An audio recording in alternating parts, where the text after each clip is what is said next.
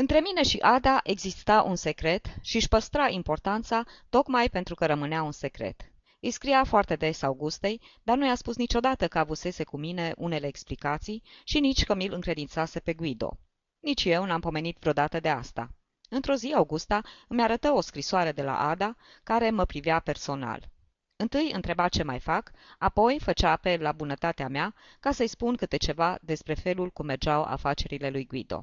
Mă tulburai când auzi că mi se adresa mie și mă liniști când îmi dădui seama că mi se adresa, ca de obicei, pentru a avea vești despre Guido. Din nou, nu trebuia să îndrăznesc nimic. De acord cu Augusta și fără să-i spun lui Guido, i-am scris chiar eu Adei. M-am așezat la masă cu intenția să-i scriu o scrisoare cu adevărat de afaceri și i-am comunicat că eram foarte mulțumit de felul în care lucra acum Guido, cu stăruință și cu pricepere. Era un lucru adevărat, sau cel puțin era mulțumit de el pentru ziua aceea, fiindcă reușise să câștige ceva bani, vânzând niște marfă pe care o avea depozitată în oraș de câteva luni. Era de asemenea adevărat că părea mai stăruitor, dar se ducea în fiecare zi la pescuit. Exagerase bucuros cu laudele, părându-mi se însă că în felul acela contribuiam și eu la însănătoșirea Adei. Reciti scrisoarea și nu mă mulțumi. Îi lipsea ceva. Ada mi se adresase mie și eram sigur că voia să afle și despre mine câte ceva. Așa că era o lipsă de politețe să nu-i pomenesc nimic de asta. Și, încet, încet, mi-aduc aminte de parcă ieri s-ar fi întâmplat, mă simți stingerit stând în fața mesei mele de scris, de parcă m-aș fi aflat din nou față în față cu Ada, în odăița aceea întunecată. Cât de mult trebuia să strâng mânuța aceea care mi se întindea. Scrisei, dar, pe urmă, trebuie să refac scrisoarea, fiindcă scăpaseră câteva cuvinte de-a dreptul compromițătoare. Eram nerădător să o văd și speram să-și recapete toată sănătatea și toată frumusețea. Ceea ce de fapt însemna să mă ocup toată viața de o femeie care mi întinsese doar mâna. Datoria mea era așadar să strâng mânuța aceea, să o strâng îndelung și cu duioșie, pentru a-i da să înțeleagă că pricepeam totul, tot ce nu trebuia să fie rostit niciodată. Nu voi pomeni toate frazele pe care le-am trecut în revistă până am reușit să găsesc ceva care să poată înlocui acea prelungită strângere de mână, semnificativă și plină de duioșie, ci numai pe cele pe care le-am scris. Vorbi mult de bătrânețea care mă amenința. Fiecare circuit pe care îl făcea sângele adăuga în oasele și venele mele ceva care însemna bătrânețe. În fiecare dimineață, când mă deșteptam, lumea apărea mai cenușie și eu nu-mi dădeam seama de asta, fiindcă totul păstra un colorit armonios. Nu era, în ziua aceea, nici o singură tușă din culoarea zilei care trecuse, al minteri aș fi văzut-o și regretul m-ar fi adus în pragul disperării. Mi-aduc foarte bine aminte că am expediat scrisoarea pe deplin mulțumit. Nu mă compromisesem deloc prin cuvintele acelea, Aveam însă certitudinea că dacă gândurile Adei coincideau cu ale mele, ar fi înțeles și ea strângerea aceea afectuoasă de mână. Nu era nevoie de multă subtilitate ca să priceapă că lunga mea dizertație asupra bătrâneții ascundea de fapt teama că, alergând mereu prin timp, dragostea nu mă mai putea ajunge din urmă. Parcă strigam după dragoste. Vino, vino! De altfel, nici nu sunt sigur că doream dragostea aceea și dacă există vreun dubiu în privința asta, el reiese numai din faptul că știu că am scris așa Adei. I-am făcut și Augustei o copie după scrisoare, lăsând deoparte dizertația asupra bătrâneții. N-ar fi înțeles-o, dar prudența nu strică niciodată. Aș fi putut roșii, simțind că mă privea, în timp ce îi strângea mâna surorii ei. Da, puteam încă să mai roșesc. Și am roșit chiar și când am primit un bilețel de mulțumire din partea Adei, în care nu făcea nici cea mai mică aluzie asupra neroziilor mele în legătură cu bătrânețea. Aveam impresia că Ada se compromitea mult mai mult cu mine decât mă compromisesem eu cu ea. Nu-și retrăgea mânuța din strânsoare. O lăsa inertă în mâna mea și, când e vorba de o femeie, inerția e un fel de a consimți. La puține zile după ce am trimis scrisoarea aceea, făcui descoperirea că Guido începuse să joace la bursă. Aflai totul dintr-o indiscreție a misitului Nilini. Îl cunoșteam de mulți ani, fiindcă fusesem colegi de liceu, dar el fusese silit să-și întrerupă studiile și să intre numai decât după asta în biroul unui unchi de-al lui. Ne mai văzusem de câteva ori și mi-aduc aminte că deosebirea dintre destinele noastre îmi dădea în raporturile mele cu el o oarecare superioritate. mă saluta cel din tâi și uneori căuta să se apropie de mine. Mi se părea un lucru firesc, așa că mi se păru cu atât mai puțin explicabil când, într-o epocă pe care nu o pot preciza, deveni foarte arogant față de mine. Nu mă mai saluta și abia mi răspundea la salut. Schimbarea aceasta a lui îmi cam dădu de gândit, fiindcă pielea mea e foarte sensibilă și se irită din nimica toată. Ce puteam însă face? Poate că mă văzuse în biroul lui Guido, unde îi se părea că am un post de subaltern și de aceea mă disprețuia, sau, cu aceeași probabilitate, se putea presupune că, murindu-i un unchi și devenind agent de bursă de sine stătător, începuse să-și dea aere. Lucruri care se întâmplă adesea în lumea de jos. Fără să fie avut de fapt niciun conflict, oamenii se trezesc într-o bună zi, uitându-se unii la alții cu dușmănie și cu dispreț. De aceea am rămas surprins, văzându-l intrând în birou, unde mă aflam numai eu, și întrebând de Guido. Își scosese pălăria și mi întinsese mâna. Se lăsase apoi, cu mare dezvoltură, într-unul din marile noastre fotolii. Mă uitai la el cu interes. Nu-l mai văzusem de ani de zile atât de aproape și acum, având în vedere antipatia pe care mi-o arăta, îmi deșteptase o neobișnuită atenție. Avea pe vremea aceea aproape 40 de ani și era foarte urât, din pricina cheliei aproape generale, întreruptă de o oasă de păr negru, des, la spate, și de alte două la tâmple, a feței galbene, cu piele prea abundentă, în ciuda unui nas uriaș. Era mic și slab și se înălța cât putea mai sus, așa că atunci când vorbeam cu el, simțeam o ușoară și plăcută durere în grumaz, unica plăcere pe care mi-o pricinuia persoana lui. În ziua aceea a avut impresia că abia se ținea să nu râdă și că toată fața îi era contractată de o ironie sau un dispreț care, de altfel, n-aveau cum să mă jignească, deoarece mă salutase cu atâta amabilitate. Descoperi, în schimb, după aceea, că ironia îi fusese întiperită pe față dintr-un capriciu al naturii. Maxilarele, mici, nu se suprapuneau exact și între ele, de o parte a gurii, rămăsese ceva ca un fel de gropiță în care se lășluia veșnic aceeași ironia lui. Și poate, pentru a se conforma măștii de care putea să scape numai căscând, îi plăcea să-și ia aproapele peste picior. Nu era prost deloc și arunca săgeți veninoase, de preferință în cei absenți. Vorbea mult și avea o imaginație bogată, mai cu seamă când era vorba de afaceri de bursă. Vorbea despre bursă ca și cum ar fi fost pur și simplu o persoană pe care el o vedea, când trepidantă și amenințătoare, când complecându-se în inerție, cu o față care știa să râdă și chiar să plângă. O vedeam urcând scara cursurilor monetare în pas de dans sau coborând-o cu riscul de a-și rupe gâtul, o admira apoi cât era de pricepută să mânghie o valoare, cum sugruma o alta, ba chiar și cum îi învăța pe oameni să fie cumpătați și muncitori fiindcă numai oamenii chipzuiți puteau trata cu ea. Pe podeaua bursei erau răspândiți foarte mulți bani, dar nu era ușor să te apleci și să-i aduni. După ce oferi o țigară, îl lăsai să aștepte și îmi făcui de lucru cu niște scrisori. Se plictisi însă și, după puțin, îmi spuse că nu mai putea să aștepte. De altfel, nu venise decât să-i spună lui Guido că acțiunile acelea, denumite în mod așa de ciudat Rio Tinto, și pe care îl sfătuise să le cumpere cu o zi înainte, da, exact cu 24 de ore înainte, crescuseră cu circa 10%. Începu să râdă din toată inima. În timp ce noi stăm acum de vorbă, adică în timp ce eu aștept, poate că au mai și crescut, după închiderea bursei. Dacă domnul Speyer ar vrea să cumpere acțiunile acelea în clipa de față, cine știe cu cât ar trebui să le plătească. Ce bine am ghicit încotro bătea bursa. Se lăuda cu intuiția pe care i-o dădea faptul că frecventa bursa de atâta vreme. Se întrerupse ca să mă întrebe.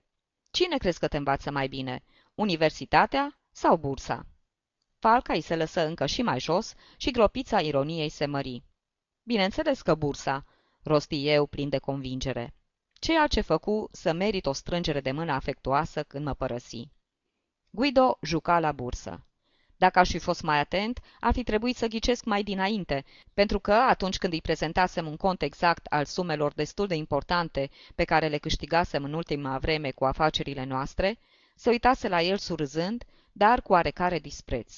Găsea probabil că fusesem nevoit să lucrăm prea din greu ca să câștigăm banii aceia. Și trebuie avut în vedere că numai cu vreo zece afaceri de felul acela ne-am fi putut acoperi pierderea suferită cu un an înainte. Ce trebuia să fac acum, eu care, cu câteva zile mai înainte, îl lăudasem atâta. Puțin după aceea a venit și Guido și îi repetai cuvânt cu cuvânt ce spusese Nilini. Ascultă totul cu atâta nerăbdare că nici nu-și dădu seama că în felul acesta aflasem că joacă la bursă și plecă numai decât. Seara discutai lucrurile acestea cu Augusta, care găsi de cuvință să nu-i tulburăm liniștea Adei cu asemenea vești, ci să o informăm mai curând pe doamna Malfenti despre pericolele la care se expunea Guido. Îmi ceru să procedez și eu, cum voi crede de cuvință, ca să nu mai facă atâtea prostii. Îmi pregăti cu multă grijă cuvintele pe care trebuia să îi le spun. În sfârșit, aveam prilejul să-mi pun în practică hotărârile privind bunătatea activă și să-mi țin și promisiunea pe care i-o făcusem Adei. Știam cum să-l iau pe Guido pentru a-l sili să mă asculte. Oricine face o prostie, i-aș fi spus, jucând la bursă, dar mai cu seamă un negustor care are la spate un asemenea bilanț. A doua zi începui cât se poate de bine. Văd că joci acum și la bursă. Vrei să intri la închisoare?" îl întrebai cu severitate. Mă pregăteam pentru ceea ce se cheamă o scenă și țineam în rezervă și amenințarea că, deoarece se purta în așa fel încât compromitea firma, eram hotărât să părăsesc în mod neîntârziat biroul. Guido reuși să mă dezarmeze numai decât. Păstrase până atunci secretul, dar acum, cu o sinceritate de băiat cum se cate, îmi dezvălui toate amănuntele afacerilor acelora. Lucra în valori miniere din nu știu ce țară, care aduseseră până atunci un câștig egal aproape cu pierderea din bilanțul nostru. Acum nu mai exista niciun risc și îmi putea povesti absolut tot. Când va avea ghinionul să piardă tot ce câștigase, va înceta pur și simplu să mai joace. Și dacă, în schimb, norocul va continua să-i fie favorabil, se va grăbi să pună înregistrările mele în ordine, deoarece le simțea amenințarea tot timpul. Mi-am dat seama că nu era cazul să mă înfuri și că trebuia din potrivă să-l felicit. În privința problemelor de contabilitate, l-am asigurat că putea fi liniștit, deoarece, acolo unde se găsea un disponibil de bani lichizi, era foarte ușor să pui ordine, chiar și în contabilitatea cea mai îngrijorătoare. Iar când în registrele noastre va fi reintegrat, așa cum se și cuvenea contul Adei, și măcar micșorat acela pe care eu îl botezasem abisul firmei noastre, respectiv contul lui Guido, contabilitatea noastră va fi curată ca lacrima. După care i-am propus să reglementeze totul imediat și să pună în contul întreprinderii operațiile lui de bursă. Nu primi din fericire, fiindcă al minteri aș fi devenit contabilul unui jucător de bursă și mi-aș fi asumat o răspundere mult mai mare. În schimb, așa, lucrurile și-au urmat cursul ca și cum persoana mea nici n-ar fi existat. Îmi respinse propunerea cu câteva argumente care mi se părură de neînlăturat. Era de prost augur să-ți plătești datoriile, așa cât ai bate din palme, și apoi mai e și o superstiție foarte răspândită printre jucători, că banii străini poartă noroc. Nu cred în asemenea lucruri, dar când joc, nu neglijez nici eu anumite precauții. O bună bucată de timp mi-am făcut felurite reproșuri că atunci când Guido mi-a comunicat asemenea lucruri, n-am protestat deloc. Când am văzut-o însă comportându-se în același fel pe doamna Malfenti, care îmi povesti cum soțul ei câștigase la bursă o mulțime de bani, și apoi și pe Ada, care socotea jocul drept o ramură oarecare a comerțului, am înțeles că, din punctul acesta de vedere, nu mi s-ar fi putut aduce niciun fel de reproș. Ca să-l pot întoarce pe Guido de pe drumul acela greșit, protestul meu n-ar fi folosit la nimic, dacă nu mi-ar fi venit în ajutor toți membrii familiei. Așa că Guido continua să joace și pe lângă el toată familia. De altfel, făceam și eu parte din grup și legase niște relații de prietenie destul de curioase cu Nilini.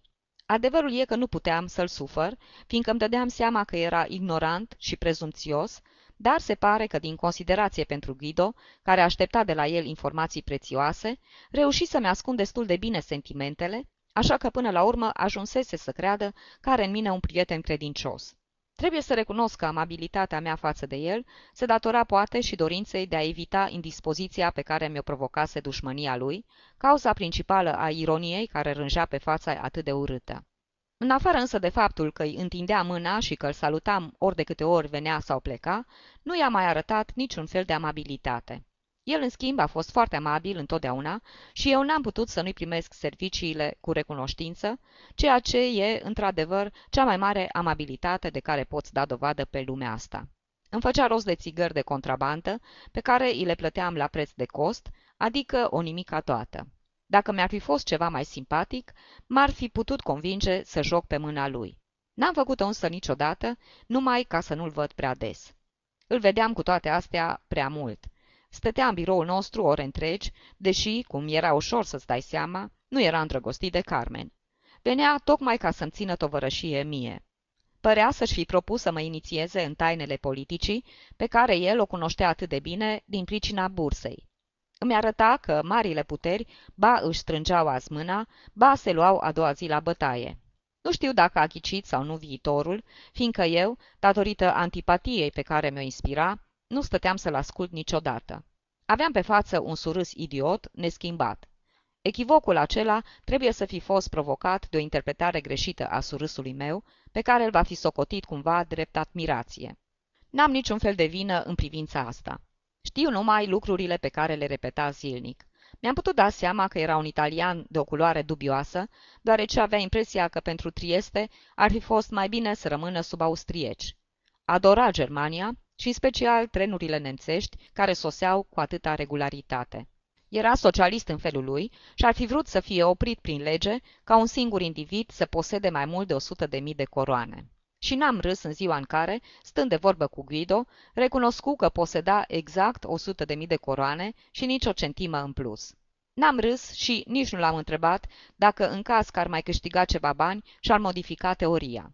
Relațiile dintre noi erau într-adevăr stranii. Nu puteam râde cu el și nici de el. Când dădea drumul vreunui aforism de-al său, se sălta atât de tare pe fotoliu că ochii lui priveau tavanul, în vreme ce, spre mine, întorcea gropița aceea pe care eu o numeam mandibulară. De altfel și vedea cu ea. Când uneori voiam să profit de poziția în care se afla, ca să mă gândesc la alte lucruri, mă rechema la ordine, întrebându-mă imediat. Ești atent? După efuziunea aceea simpatică, multă vreme Guido nu mai pomeni despre afacerile lui. La început îmi mai spunea câte ceva Nilini, dar, după câtva timp, deveni și el mai rezervat. Afla însă, chiar de la Ada, că Guido continua să câștige. Când Ada se întoarse, mi se păru din nou că se cam urâțise. Era mai curând umflată decât grasă. Obrajii, plini iarăși, nu erau nici de data asta la locul lor și îi făceau o față pătrată. Ochii continuaseră să-și deformeze conturul. Încerca o mare surpriză, fiindcă atât pe Guido, cât și pe ceilalți care fusese să o vadă, îi auzisem spunând că fiecare zi ce trecea îi aducea puteri noi și sănătate. Numai că sănătatea femeii înseamnă, în primul rând, frumusețe. Coada a mai avut și alte surprize. M-a salutat cu multă afecțiune, dar exact în felul în care o salutase și pe Augusta. Între noi nu mai exista un secret și sunt sigur că nu-și mai aduce aminte că a plâns atunci când și-a amintit cât de mult mă făcuse să sufăr. Cu atât mai bine. Uita în sfârșit de drepturile pe care le avea asupra mea. Eram cumnatul ei cel mai bun și ținea la mine numai din pricină că găsise neschimbată legătura plină de dragoste dintre mine și nevastă mea, care stârnise întotdeauna admirația familiei Malfenti. Într-o zi făcui o descoperire care mă uimi teribil. Ada se credea încă frumoasă. Departe, pe leacul Maggiore, îi se făcuse curte și era limpede că succesele îi făceau plăcere. Probabil că le cam exagera, fiindcă mi se părea prea mult să pretindă că fusese nevoită să-și întrerupă vilegiatura pentru a scăpa de urmărirea unui adorator.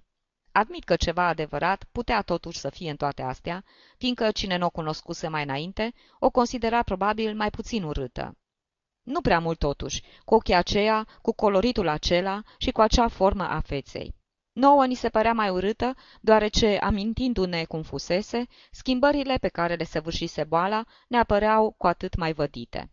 Într-o seară i-am invitat pe Guido și pe Ada la noi acasă. A fost o reuniune plăcută, cu adevărat de familie. Părea continuarea trecutei noastre logotne în patru, numai că părul Adei își pierduse strălucirea lui luminoasă. La plecare, ajutând-o să-și pună haina, rămăsei o clipă singur cu ea. Mi-am dat seama imediat de schimbarea survenită în relațiile noastre. Eram singuri și poate că puteam spune ceea ce nu voiam să spunem de față cu ceilalți. În timp ce o ajutam, chipzui bine lucrurile și în cele din urmă găsi ce trebuia să-i spun. Știi, cred că acum joacă la bursă, rosti cu o voce gravă. Îmi vine uneori să cred că prin vorbele acelea urmărisem să evoc ultima noastră întâlnire, de care nu puteam crede că uitase chiar cu totul. Da, spuse Ada zâmbind, și face foarte bine. După câte mi se spune, s-a făcut om de treabă. Am râs împreună cu ea tare. Mă simțeam descărcat de orice responsabilitate. Când să plece, îmi șopti. Carmen aceea lucrează tot cu voi? Nu izbuti să răspund, fiindcă ieși imediat. Trecutul nostru nu se mai afla între noi. Se afla, în schimb, gelozia ei. Și tot atât de aprinsă ca la ultima noastră întâlnire. Acum, gândindu-mă la toate astea, găsesc că ar fi trebuit să-mi dau seama cu mult înainte de a fi fost avertizat în mod expres că Guido începuse să piardă la bursă. Aerul victorios care luminase fața până atunci, acum dispăru și se arătă din nou foarte îngrijorat în legătură cu bilanțul nostru. De ce-ți faci sânge rău pentru asta?" îl întreba eu naiv, când ai în buzunar tot ce trebuie ca înregistrările să devină reale. Când ai atâția bani, nu ajungi la pușcărie." Numai că, atunci, după cum am aflat mai târziu, în buzunarul lui nu mai era absolut nimic. Eram atât de încredințat că încheiase un pact cu norocul, că n-am ținut seama de niciunul din numeroasele indicii care m-ar fi putut convinge că lucrurile stau tocmai pe dos. Într-o seară, era în august, mă târâi iarăși la pescuit. La lumina orbitoare a lunii, aproape pline, erau puține probabilități să putem prinde ceva cu undița. Stărui însă, susținând că în larg vom găsi puțină răcoare. Altceva ce drept nici nu găsirăm. După o singură încercare, nici nu mai cufundarăm undițele măcar, lăsând sforile să atârne afară din barca pe care Luciano o dusese în larg. Razele lunii ajungeau, bineînțeles, până în fundul mării, ascuțind vederea peștilor mari, punându-i astfel în gardă împotriva curselor și, chiar pe acelor mai mici, în stare să muște din adă, dar nu să și ajungă cu botișorul lor până la cârlig. Momeala noastră nu era decât un dar făcut plevuștii. Guido se așeză la pupa și eu la prora. După puțin șopti. Ce tristă e toată lumina asta! Spunea probabil așa, fiindcă lumina nu lăsa să doarmă și eu îi dădui dreptate ca să-i fac plăcere și ca să nu tulbur cu o discuție prostească liniștea solemnă în care ne mișcam încetișor. Luciano însă protestă, susținând că lui îi plăcea foarte mult lumina aceea. Văzând că Guido nu-i răspundea, voi să-l fac să tacă, spunându-i că lumina era într-adevăr un lucru trist, pentru că te făcea să vezi tot ce se întâmplă pe lume. Și apoi nici nu te lăsa să pescuiești. Luciano începu să râdă, dar nu mai spuse nimic. Rămăseserăm tăcuți multă vreme, căscai de câteva ori în lumina lunii. Îmi părea rău că mă lăsesem convins să mă urc în barcă. Guido mă întrebă pe neașteptate. Tu, care ești chimist, poți să-mi spui ce mai eficace, veronalul pur sau cel sodic? Adevărul e că nu știam nici măcar că există un veronal sodic. Un chimist nu este obligat să știe pe de rost toate produsele din lume.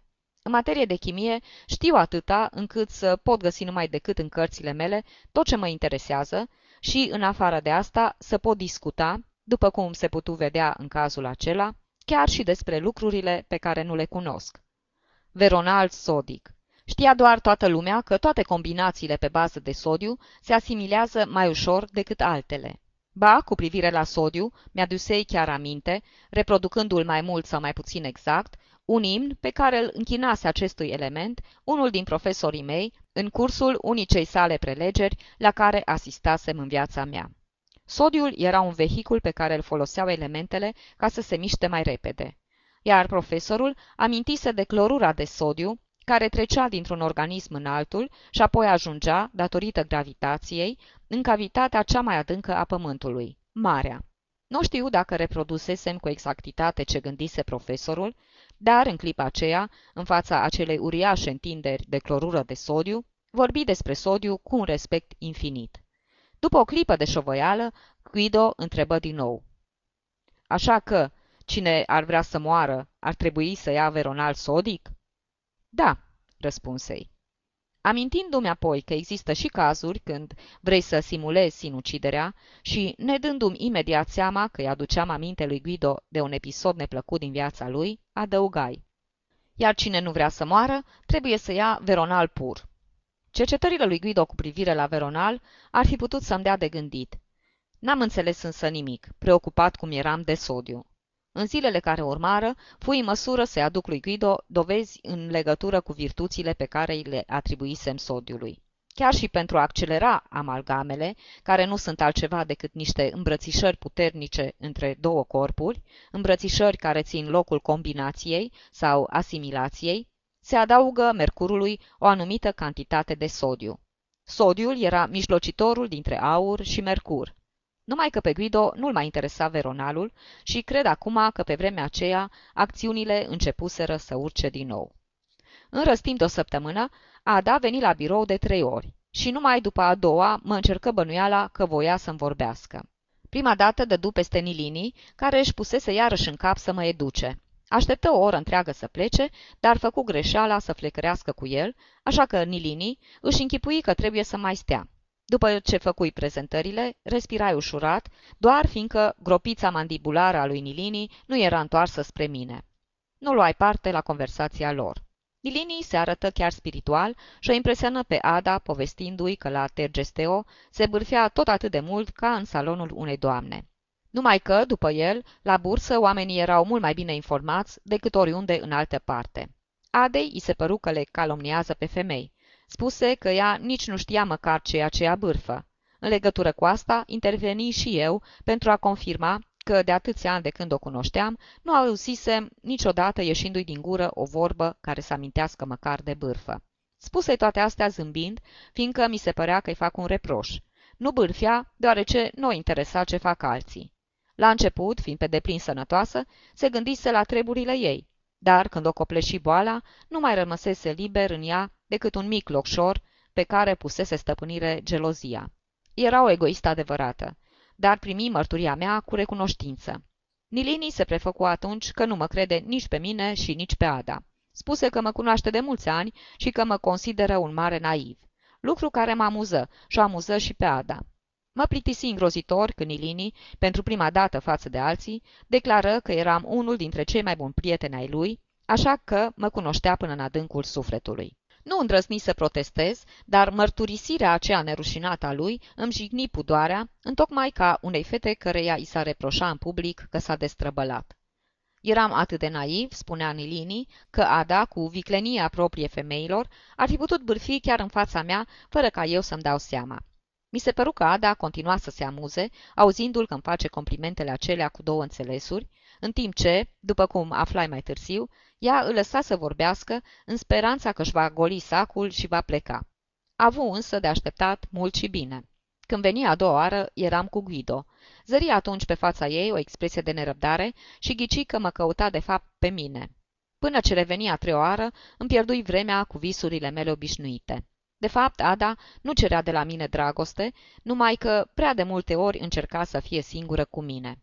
Bărbaților le e greu să priceapă ce vor femeile și din pricină că, uneori, nici ele singure nu știu. Din cuvintele ei nu se putea desprinde niciun sentiment nou. De îndată ce putu să-mi vorbească, vocea îi se necă de emoție, dar nu fiindcă izbutise să stea de vorbă cu mine. Voia să știe pricina pentru care Carmen nu fusese dată afară. Îi povesti tot ce știam, inclusiv încercarea noastră de a găsi un post pe lângă Olivii. Se liniști aproape imediat, deoarece spusele mele coincideau întru totul cu ceea ce povestise Guido. Aflai apoi că accesele ei de gelozie se succedau în mod periodic. Veneau fără cauză aparentă și plecau în urma vreunui cuvânt care o convingea. Mă întrebă încă două lucruri. Dacă era chiar așa de greu să găsești un loc pentru o funcționară și dacă familia lui Carmen era într-o situație așa de precară încât să depindă întru totul de ea. Îi explicai că, într-adevăr, la Trieste era greu să găsești de lucru pentru femei în birouri. În ce privește a doua întrebare, nu-i puteam răspunde, fiindcă nu cunoșteam pe nimeni din familia lui Carmen. Guido, în schimb, îi cunoaște pe toți, murmură Ada cu mânie și lacrimile îi scăldară din nou obrajii. Îmi strânse apoi mâna în semn de rămas bun și mulțumi. Și zâmbind printre lacrimi, îmi spuse că era sigură că poate conta pe mine. Zâmbetul îmi făcu o mare plăcere, fiind sigur că nu îl adresase cumnatului, ci unui bărbat de care o legau unele angajamente secrete. Încercai să dovedesc că meritam zâmbetul acela și spusei. În ce privește pe Guido, nu de Carmen mi-e teamă, ci de faptul că joacă la bursă. Ea dădu din numeri.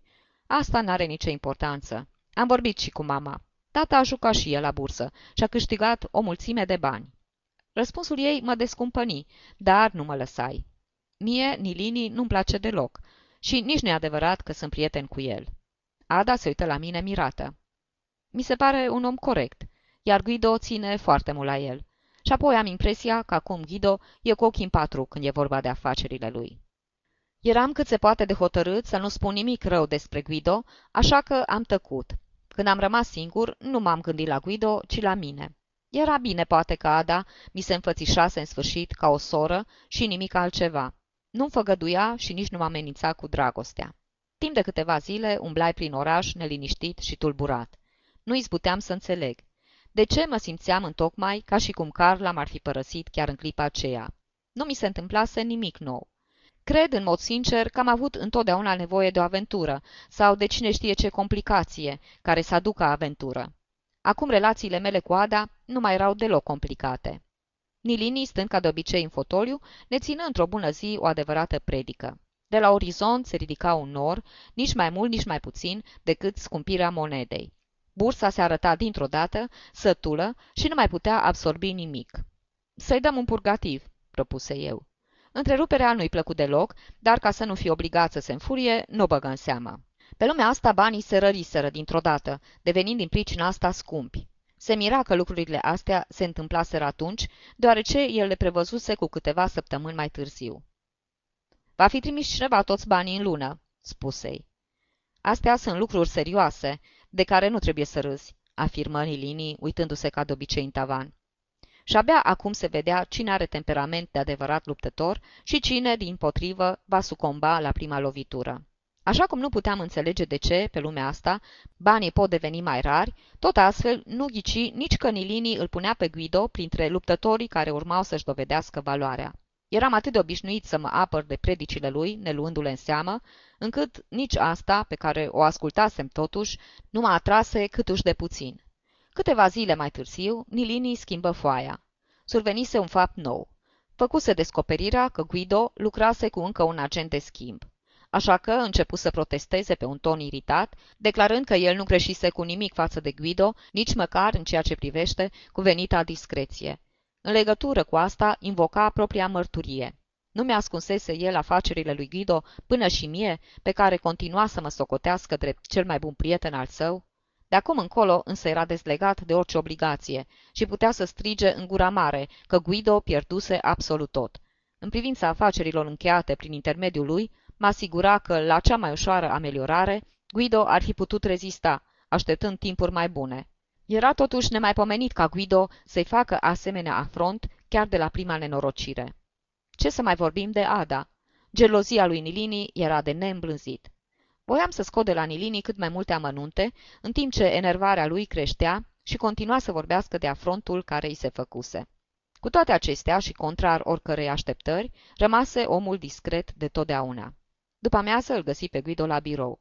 Stătea întins pe sofaua noastră și era într-o stare foarte curioasă, o stare intermediară între deznădejde și somn. L-am întrebat. Ai pierdut absolut tot?" Nu-mi răspunse imediat. Își ridică brațul cu care își acoperi fața, descompusă, și rosti. Ai văzut vreodată un om mai nenorocit decât mine?" Își lăsă brațul jos și schimbă poziția, culcându-se pe spate.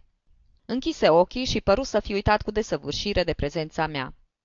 N-am știut cum să fac ca să-l încurajez. Mă jignea de-a dreptul, socotindu-se omul cel mai nenorocit din lume. Și nu era vorba de o exagerare din partea lui, ci chiar de o minciună în toată legea.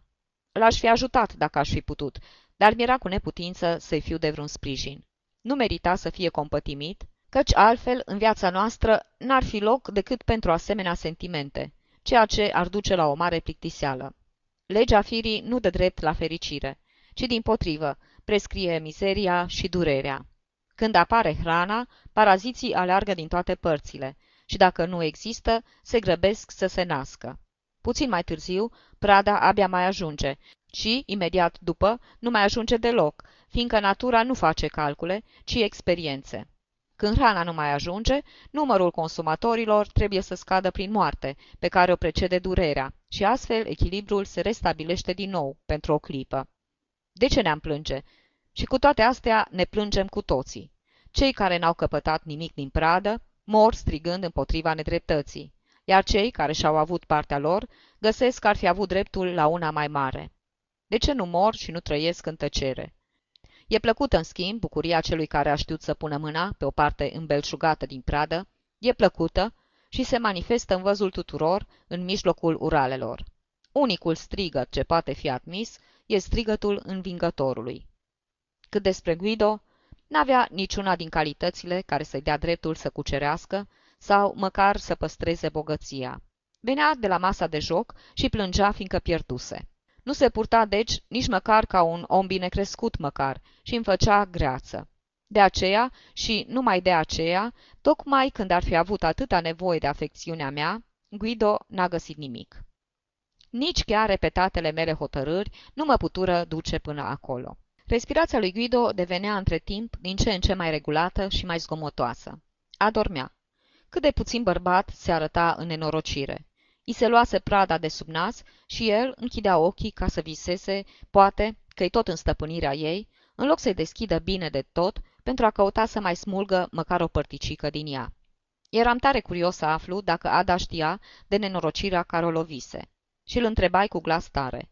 Guido tresări și a avut nevoie de oarecare timp ca să se obișnuiască din nou cu nenorocirea pe care o văzut dintr-o dată în toată plenitudinea ei.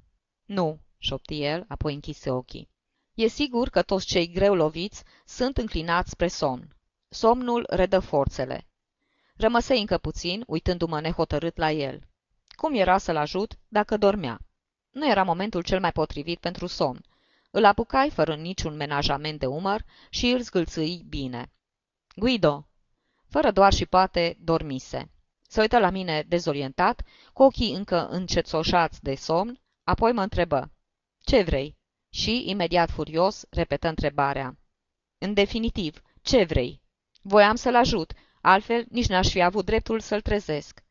Mă înfuriai și eu și începui să strig că nu era momentul să doarmă, fiindcă trebuia să se grăbească să facă tot ce îi sta în putință ca să mai salveze ceva. Trebuiau făcute socoteli, discutat apoi cu toți membrii familiei noastre și cu cei ai familiei sale de la Buenos Aires. Guido se așeză într-un fotoliu. Era încă puțin tulburat de faptul că îl trezisem în felul acela. Îmi spuse cu amărăciune. Ai fi făcut mai bine să mă lași să dorm. Cine vrei să mă ajute acum? Nu-ți aduce aminte la ce am fost nevoit să recurg data trecută pentru a căpăta fleacul acela de care aveam nevoie ca să mă salvez? Acum e vorba de sume importante. De la cine să cer? Fără urmă de afecțiune în glas, ci din potrivă, mânios că trebuie să vâr mâna în buzunar și să mă lipsesc pe mine și pe ai mei, strigai. Nu sunt și eu aici? După care, avariția mă îndemnă să-mi atenuez încă de la început sacrificiul. Nu-i și Ada? Nu e soacra noastră? Nu putem pune mână de la mână să te salvăm?" Se ridică și se apropie de mine, cu vădita intenție de a mă îmbrățișa. Dar tocmai asta nu voiam. Oferindu-i ajutorul, aveam dreptul să-l fac cu ou și cu oțet și îl făcui cu vârf și îndesat. Îl mustrai pentru slăbiciunea de care dădea dovadă acum și apoi și pentru îngânfarea lui de până atunci, care îl împinsese la ruină. Făcuse așa cum îl tăiase capul, fără să se consulte cu nimeni. De câte ori nu încercasem să stau de vorbă cu el, numai ca să-l împiedic să facă prostii și să-l salvez, iar el mă refuzase, neavând încredere de plină decât în Nilini. Aici Guido zâmbi, da, zâmbi nenorocitul. Îmi spuse că nu mai lucra cu Nilini de 15 zile, deoarece intrase în cap că mutra acestuia i-ar purta ghinion. Ceea ce îl caracteriza pe Guido în clipa aceea era somnul și zâmbetul. Îi ruina pe toți în jurul lui și zâmbea. Mă transforma într-un judecător aspru, deoarece, ca să-l salvez, trebuia să le duc. Voi să aflu cât pierduse și mă înfuriai grozav când îmi spuse că nu știa cu exactitate. Mă înfuriai și mai mult când îmi comunică o cifră relativ mică, cifră care, după cum s-a dovedit mai târziu, reprezenta suma pe care trebuia să o plătească la lichidarea de la 15 ale lunii și de care ne despărțeau doar două zile.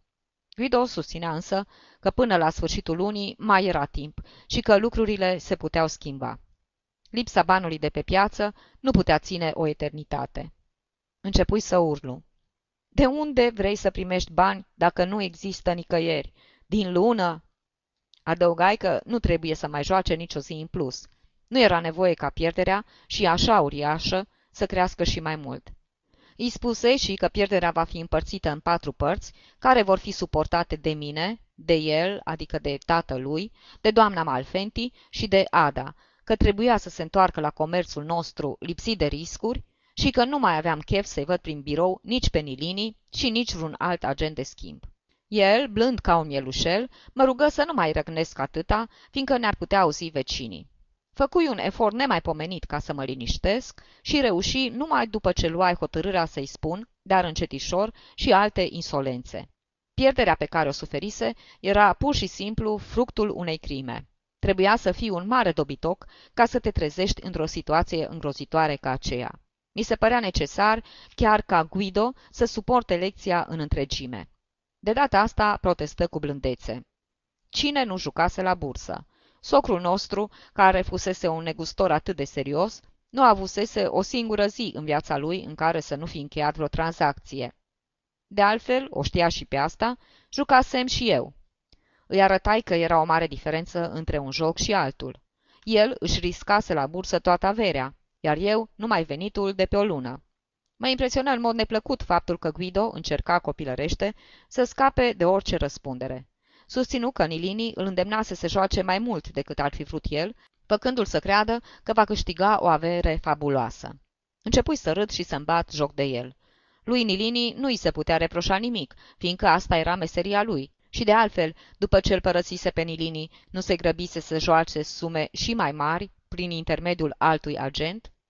Ar fi putut să se laude cu noua lui relație, numai dacă, grație acesteia, ar fi început să joace pe mai puțin, în ascuns de Nilini. Ca să-și recupereze pierderea, nu era de ajuns, bineînțeles, să-și schimbe reprezentantul și să meargă pe același drum, urmărit de același ghinion. Încercă în cele din urmă să mă convingă să las în pace și cu plânsul în gât își recunoscu greșeala. Renunțai să-l mai mustru. În clipa aceea mi-era cu adevărat milă de el și dacă ar fi vrut, l-aș fi și sărutat. Îi spusei că mă voi ocupa în mod neîntârziat de procurarea sumei pe care trebuia să-i o dau și că aș fi putut să vorbesc chiar și cu soacra noastră. El, în schimb, și-ar fi luat însărcinarea să discute cu Ada. Compătimirea mea crescu și mai mult când îmi mărturisi că i-ar fi venit mai ușor să vorbească el cu soacra noastră, în locul meu, dar gândul că trebuie să stea de vorbă cu Ada îl înnebunea. Știi doar cum sunt femeile. Nu pricep nimic când e vorba de afaceri, sau pricep numai când acestea se termină cu bine. N-avea să-i spună Adei nimic, ci avea să o roage pe doamna Malfenti să-i aducă ea totul la cunoștință. Hotărârea aceasta liniști și ieșirăm împreună. Mă uitam cum mergea alături de mine, cu capul în jos, și îmi făceam reproșuri că mă purtasem atât de aspru cu el. Dar cum aș fi putut face altfel când era vorba de un om la care țineam? Trebuia totuși să-și recunoască greșeala, dacă nu avea de gând să se ruineze complet.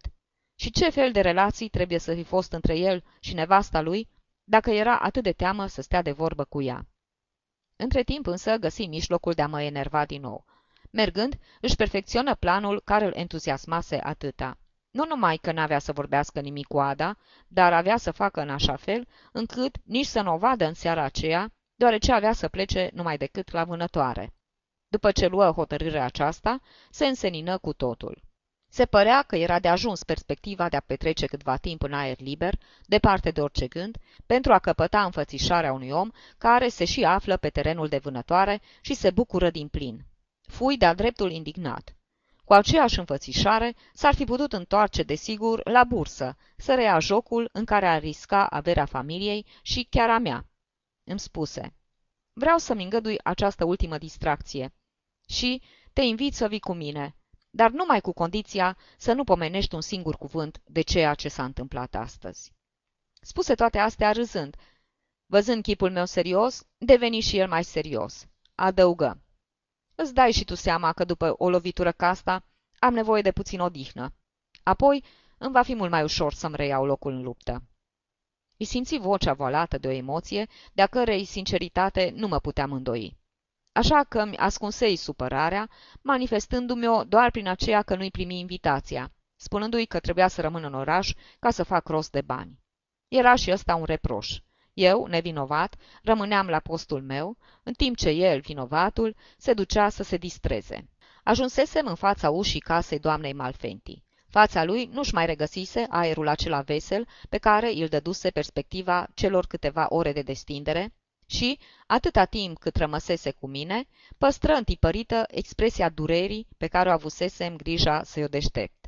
Înainte de a ne despărți, a avut o izbucnire de independență și, așa mi se păru mie, de ranchiună, care îl mai ușură puțin.